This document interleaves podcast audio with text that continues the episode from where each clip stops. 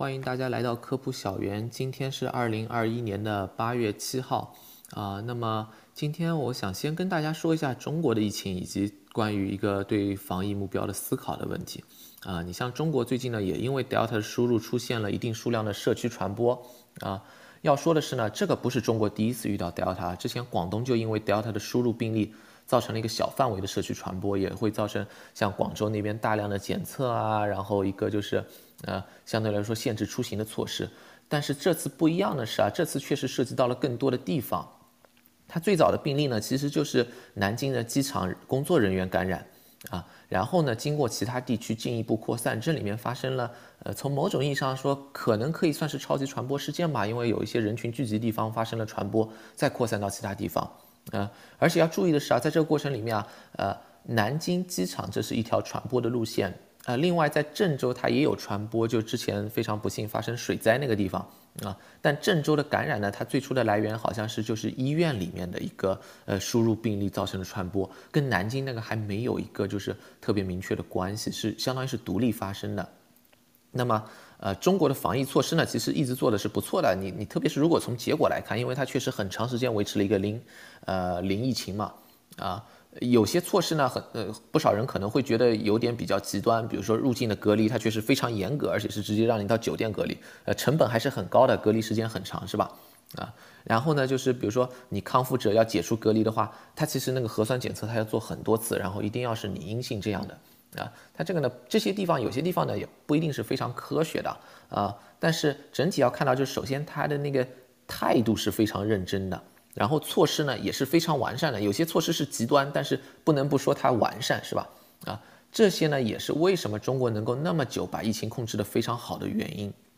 而且这里的好不是说把疫情压得很低，你你说像英国、以色列，我们说是疫情压得很低，是吧？它死亡住院率很低。中国那个是压到是零疫情啊，这个是不可能更好的情况啊。但是呢，因为这次 Delta 造成突破呢，最近其实在国内也引起了很多思考，呃，就是说你这个清零这种还能不能维持？特别这个防疫的措施做到哪个程度合适？因为现在国内也出现了很多，就是说你你要你要限制出行，因为按照原来的方法是吧？那么你现在涉及地区多了，那么很多地方都会有这个问题。那么，呃，现在好像越来越多的人呢，其实包括国内人也意识到啊，就是清零呢可不太可能维持。呃，这个呢，我我也比较认同。为什么呢？啊，因为我觉得就是说，这个不是中国做的不够好的问题，这是现在一个疫情的整体情况造成的啊。那么。呃，首先我们那个全球的疫情是没有明显的好转，而且实际上是在恶化。像非洲他们那边是有增加的比较明显啊，那美国这里涨的那都不用去说了，是吧？啊，那么你在这种环境下呢，呃，实际上就是你哪怕在国内维持了一个清零，那么问题是你会长期处于一个就是外在输入的威胁。那么国外在外恶化的话，你国内面对的输入风险在增加，是吧？啊，那么你单独靠比如说中国自己在在国内啊去把那个消灭新冠。啊，要维持是非常困难的，在某个时间段内，你维持这个零疫情还是可能的，但要长期做到这一点，特别你长期遇到那个外面的一个输入的压力，啊，这个可能性确实是非常低的啊。然后另外一个呢，其实像呃这次就是从南京那边传播出来的，你可以看到新冠它本身的特点就是说它存在大量的无症状感染，然后无症状感染呢还有传染性啊。你这种情况下呢，你你让那个排查隔离感染者。本身是挺困难的，因为可能那个人没有症状情况下，他感染给了别人，是吧？然后他这个一下就扩散出去了啊，这个呢可以说就是导致呃你的进一步控制传播的能力呃非常非常困难，是吧？啊，最后呢还要说的就是，你看到我们现在遇到的是 Delta 了，跟以前遇到的病毒不一样了，特别传染力上是不一样的啊。你同样是输入病例，以前可能确诊第一例的时候只有几例那个社区感染，是吧？呃，密切接触人呢也不多，呃，你像中国那么严格的去隔离排查还是可行的，付出代价很大，还是可行的。特别你病例不是很多时候，你确实可以这么做。你现在哪怕是同样的输入病例，你确诊的时候可能那个传播的人数已经不一样了啊，你要你要发生可也可能发生了已经不少的那个社区感染了，你往外扩散的可能也很大，你这时候再要去做呢，你的难度就大很多，是吧？啊。在这些因素啊共同影响下，其实清零的可能性呢是比较低了啊，或者说呢，你要为了做这个目标啊，你要付出代价很高啊，所以呢，就是哪怕像中国，其实现在也可能有很多人开始考虑是不是要选择退一步和病毒共存。那说到和病毒共存呢？其实大家现在都关注一个国家，就是英国，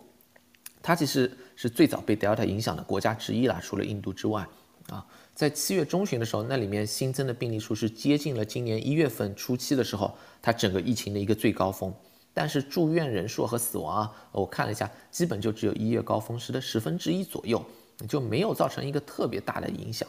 啊，那么现在感染的病例呢，也已经开始回落了。呃，所以呢，看它的形势啊，极有可能就比较安稳的度过 Delta 这一波。呃，它那个阳性检测率也一直稳定在百分之三到五之间，所以呢，也不是说它有很多没有检测的情况。啊，而且特别要注意的是，非常难得的是，这是英国已经完全开放的背景下做到的。它是开放了之后，病例反而下来了，是吧？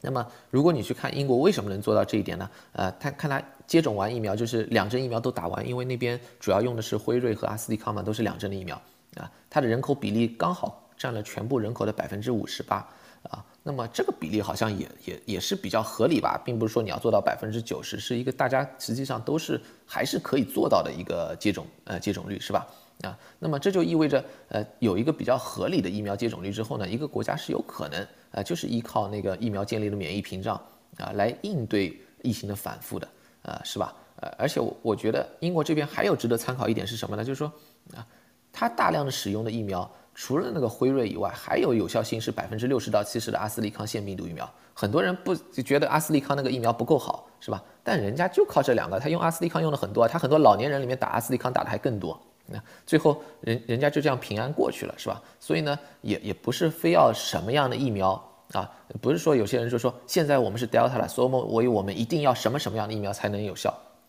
不是这么回事情。呃，实际上呢，从英国那边他做的，我觉得一直以来做的比较好的。首先，疫苗接种率它一直是呃一直是做的比较好，而且它接种比较平衡，它整个国家呃你看它威尔士啊、苏格兰啊、英格兰啊接种率都很高，是吧？然后呢，它的感染检测比较及时，它知道它的疫情是怎么发展的啊。另外呢，它的病毒鉴定呃突变株鉴定也做得非常及时，它知道它遇到什么突变株，是吧？啊，然后呢，它也在一直实时的做疫苗有效性监测啊，这些都是它做得好的地方。呃，你如果做到这些，目前看来你确实是可以和病毒呃共存，是可以的，是吧？